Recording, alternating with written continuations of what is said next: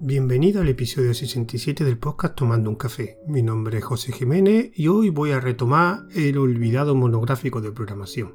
En este caso voy a hablar sobre decoradores. Pero antes de comenzar con la temática central de este podcast, me gustaría hacer una pequeña, digamos, reseña, publicidad de un, futuro evento que va a haber en León, que se va a llamar eh, Linux y Tapas, que va a ser el sábado 19 de octubre y en ese evento, pues habrá, digamos, una serie de ponencias relacionadas con, con Linux, perdón, y eh, pues alrededor, pues una serie de, eventos relacionados pues, con las tapas. Esto sería pues el sábado 19 de octubre e empezará a las dos y media acabará digamos la fiesta de despedida pues a las 12 de ese mismo día pondré un, un enlace con una página web que es a ver un momento que es linuitapas.wordpress.com. Es un, evento que me han dicho que lo he publicitado también en el, en el canal, en el canal de Telegram de Undino Aplicación, pero bueno, voy a decir la reseña que me han pasado. Linux un encuentro anual en la ciudad de León, de España, para linuxero y curiosos amantes de la tecnología en general, donde durante una jornada nos conocemos, aunque ya algunos de aunque algunos ya nos hemos hecho viejos amigos, asistimos a unas charlas en las que el sistema operativo Linux es el protagonista y tomamos unas tapas en esta ciudad emblemática por su gastronomía. Aquí el interés, repito, en el lugar en León, España, sábado 19 de octubre y empezará a las dos y media. Así que después de esta reseña vamos a comenzar con la temática principal. Pero antes, pues evidentemente me gustaría explicar un poquito por qué la tardanza tan grande con el anterior monográfico de, que hice de programación y por qué he tardado tanto. Bueno, mi idea principal para hablar de decoradores, como en todos los monográficos, siempre habla, digamos, de conceptos eh, relacionados con la programación, pero de una forma, digamos, agnóstica, sin meterme en ningún lenguaje de programación.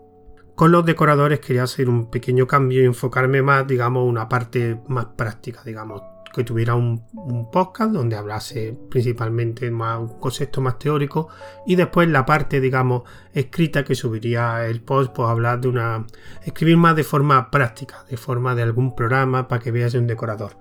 Cómo funcionan los decoradores principalmente en Python y ahora explicaré por qué me voy a enfocar en Python. El problema es que con, con poco tiempo que tengo cada vez iba siendo más complejo eh, acabar el artículo porque habría que hacer un ejemplo más o menos sofisticado para que pues, se puedan ver todas las opciones que tienen los decoradores y al final ya me cansé de tardar tanto y al final pues voy a retomar la idea principal de estos monográficos que son un nivel introductorio de determinados conceptos. Otra cosa que me da cuenta con los decoradores, yo pensaba que los decoradores eran algo que era muy utilizado en otro lenguaje de programación que no fueran Python, que es el que personalmente conozco. Pero eh, al buscar información sobre decoradores en otro lenguaje, incluso preguntar a un par de desarrolladores que, que conozco, y, pero no encontré nada. Realmente muy muy poca información. Yo creía que esto, por ejemplo, en PHP había algo, o en Ruby, pero nada, al final en, la, en el post, que digamos el artículo que subiré al blog, como en todos los monográficos, que lo subiré al blog de ruteando.com y ahí pondré, por ejemplo, enlaces sobre decoradores en principio de Python relacionados con Python y un par de enlaces que me pasaron estas dos personas que le pregunté de cómo se puede implementar los decoradores en, en otro lenguaje, en C++ y en JavaScript pero es que no he encontrado más conocimiento. De hecho, me ha resultado muy raro. Pensaba que iba a ser bastante más fácil. No conozco otros lenguajes que no sea Python. Lo mejor es que las fuentes de información que estaba buscando no eran las más adecuadas, pero una de ellas era Stack Overflow, que digamos que es la reina de, la fuente de información y no he encontrado nada. Si alguno conoce más información y cómo se implementan decoradores en otro, no el patrón decorador, sino decoradores en otro lenguaje, pues los comentarios de, del podcast o que me lo ponga a mi cuenta de, de Telegram de José A. Jiménez y ahí o en la cuenta de Twitter de este podcast y que me explique, me dé un enlace porque no he encontrado nada más salvo estos dos enlaces de C++ y JavaScript porque todo lo demás que encontraba eran preguntas de cómo se implementaban pero la respuesta tampoco no era muy formal era y tampoco quería, quería algo más formal que me explicaran cómo se implementa. Así que pues me voy a enfocar sobre todo en Python, de hecho lo que conozco y de hecho si buscáis en el Google decorador en Python encontraréis muchísimos enlaces explicando este concepto. Empecemos así. Bueno, ¿qué es un decorador? Bueno, un decorador para empezar, vamos a enfocarlo, eh, es un conocimiento, digamos, no es para el nivel de iniciación, para alguien que esté aprendiendo a programar, por ejemplo, en Python no va a aprender condicionales y después justo va a aprender lo que un decorador. No, requiere, digamos, un requisito principal para aquellos que vayan a utilizar decoradores que sepan ya programación en ese lenguaje. O sea, que ya han, pasado ese nivel de iniciación, digamos, los decoradores que se utilizan y los vamos a ver en diferentes ámbitos pero se utilizan y se conocen ya cuando ya sabe algo de programación, digamos con un nivel medio, un nivel avanzado, depende del decorador que utilice o cómo lo utilice. Una explicación formal de los decoradores, digamos, sería es una función que recibe una función y devuelve otra función. Esto en Python puede pasar porque en Python tiene una característica, digamos, que es eh, en Python todos son objetos de primer nivel. Significa que todo es objeto. Como son, entonces las funciones se comportan como objetos y como objetos se pueden, digamos, eh, pasar como argumento de una función. De hecho, se pueden devolver una función. Pero realmente, ¿para qué sirve un decorador? Bueno, digamos que un decorador lo que te permite es una, digamos, una definición más informal, es modificar el comportamiento pues, de una función, de un método, incluso de una clase, sin escribir código dentro de ella. Y además son muy fáciles de poner y muy fáciles de quitar porque como no estamos, está introduciendo código en el objeto que quieren modificar el comportamiento, pues entonces son muy fáciles de añadir o de quitar. Y esa es, digamos, la principal virtud de un, de un decorador. Evidentemente, este decorador viene, digamos, del patrón decorator, que permite añadir funcionalidades de forma dinámica a un objeto. Digamos que de ahí han sacado un decorador que, digamos, por ejemplo en Python, que lo que han hecho es utilizando el azúcar sintáctico que tiene Python, pues eh, que la implementación sea sea bastante más fácil, digamos. Entonces, el decorador, por ejemplo, en Python, para poder, digamos, aplicar un decorador, o para aplicar un decorador lo que se hace es el nombre de la función, que es un decorador, explicaremos qué partes tiene, eh, se hace con un ampersand. O sea, tú pones ampersand, nombre del operador, justo encima de la definición de la función, por ejemplo, que quieres modificar ese comportamiento, y antes de ejecutar esa función, lo que hará aplicar el, operador, el decorador y dependiendo de una serie de condiciones, se veremos si eh, se ejecuta ese código de, decorador o no. Evidentemente, si está ejecutando ese código de decorador, lo que va a modificar el comportamiento de esa función se va a comportar de forma diferente si ese decorador es aplicado o no.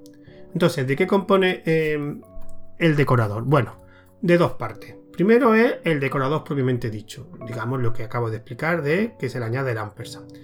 Pues digamos que un trozo de código que realiza pues una funcionalidad que es aplicada o no, dependiendo de unas condiciones como he explicado antes. Y, ese y los decoradores se sitúan justo encima de la declaración de la función que quiere decorar, digamos. Se pueden poner más de un decorador o dos. Lo normal es que se ponga un decorador. Bueno, y después está la función decorada digamos que es la función donde se aplica el decorador y en función, como una serie de condiciones, eh, va a cambiar ese comportamiento. El comportamiento, digamos, el flujo de ejecución del programa va a cambiar. Entonces, como hemos dicho antes, ¿para qué sirven estos decoradores? Principalmente, pues para modificar el comportamiento de un objeto digamos, como hemos dicho antes, de forma dinámica. O sea, si se aplica el decorador, eh, la ejecución del programa es diferente que si no se aplica. Principalmente, para no enrevesar más, porque esto es solo una introducción, eh, hay varios tipos de, decoradores. Por un lado tenemos, digamos, la parte de lo que llamamos las funciones, funciones decoradoras o métodos, que es el decorador con la definición explicada anteriormente, una función que devuelve una función y devuelve, que recibe una función y devuelve una función pero también podemos hacer clases decoradoras, que evidentemente que el requisito que es diferente es que un objeto digamos invocable. Por ese motivo, pues se puede crear un decorador con una clase.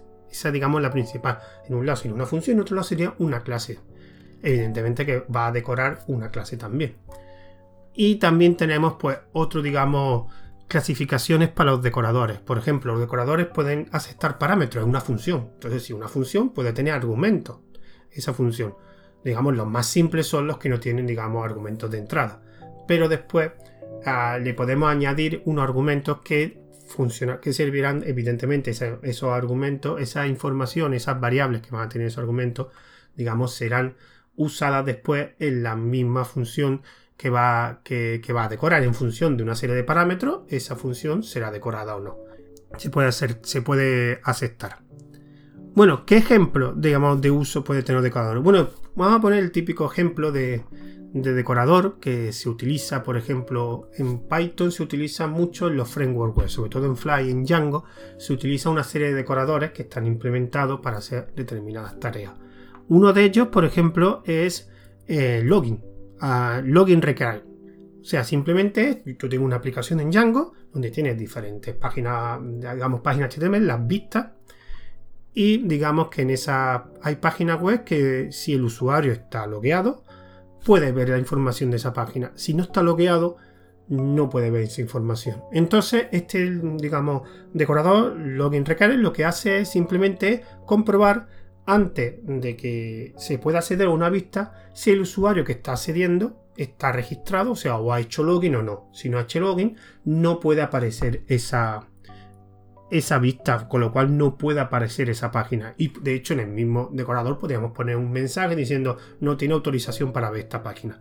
En cambio, si está logueado, que es lo que comprueba el decorador, puede acceder al contenido de esa vista, o sea, que va a poder ver esa página esa página web la va a poder visualizar porque es un usuario registrado.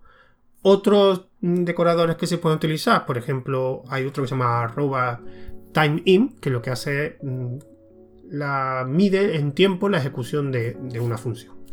Entonces te permite, digamos, pues calcular cuánto tarda en ejecutarse una función. Otros también que se utilizan en Python, por ejemplo, static method, classes method, property, digamos que en Python proporciona una serie de decoradores que podemos, digamos que facilita eh, algún tipo de, funcionalidad. Y no me quiero extender mucho más en la parte, digamos, de decorador porque ya sería complejo y ya haría falta algún tipo de código para mostrarlo y en un podcast no es el mejor sitio para Así que espero que por lo menos una pequeña introducción, porque el concepto de decorador, salvo que lo leas o que o que alguien te lo explique, mm, por sí no vas a aprenderlo. No es algo como una variable incondicionada, un objeto, una clase, un método que está en todos los sitios, en todos los tutoriales, en todos los libros. Digamos que es un concepto que debes aprenderlo porque lo has visto. Si no, es difícil. Así que pondré en el post y en las notas de este audio pondré una serie de, de enlaces. En el post, en el artículo que voy a subir a ruteando.com pondré muchos más y también pondré en el artículo pues los dos enlaces que he dicho algo de cómo implementar decoradores en JavaScript y en C++. Así que voy a despedirme con los métodos de contacto. Este podcast tiene un correo que es tomando un café una cuenta de Twitter que es arroba tomando guion bajo un guion bajo café, un grupo privado de oyentes que la dirección un grupo privado de Telegram de oyentes, que la dirección está en el canal de Telegram de arroba tomando un café, donde ahí subiré tanto el MP3 como el OGG de este, de este audio, y también se distribuye por los servicios de Anchor FM, Wosca y Vox con el nombre de Tomando un café. Y también subiré una pequeña reseña, en este caso será también el artículo en mi blog de ruteando.com. Así que espero que os haya resultado interesante esta pequeña introducción a los decoradores y que me despido de vosotros hasta el siguiente audio.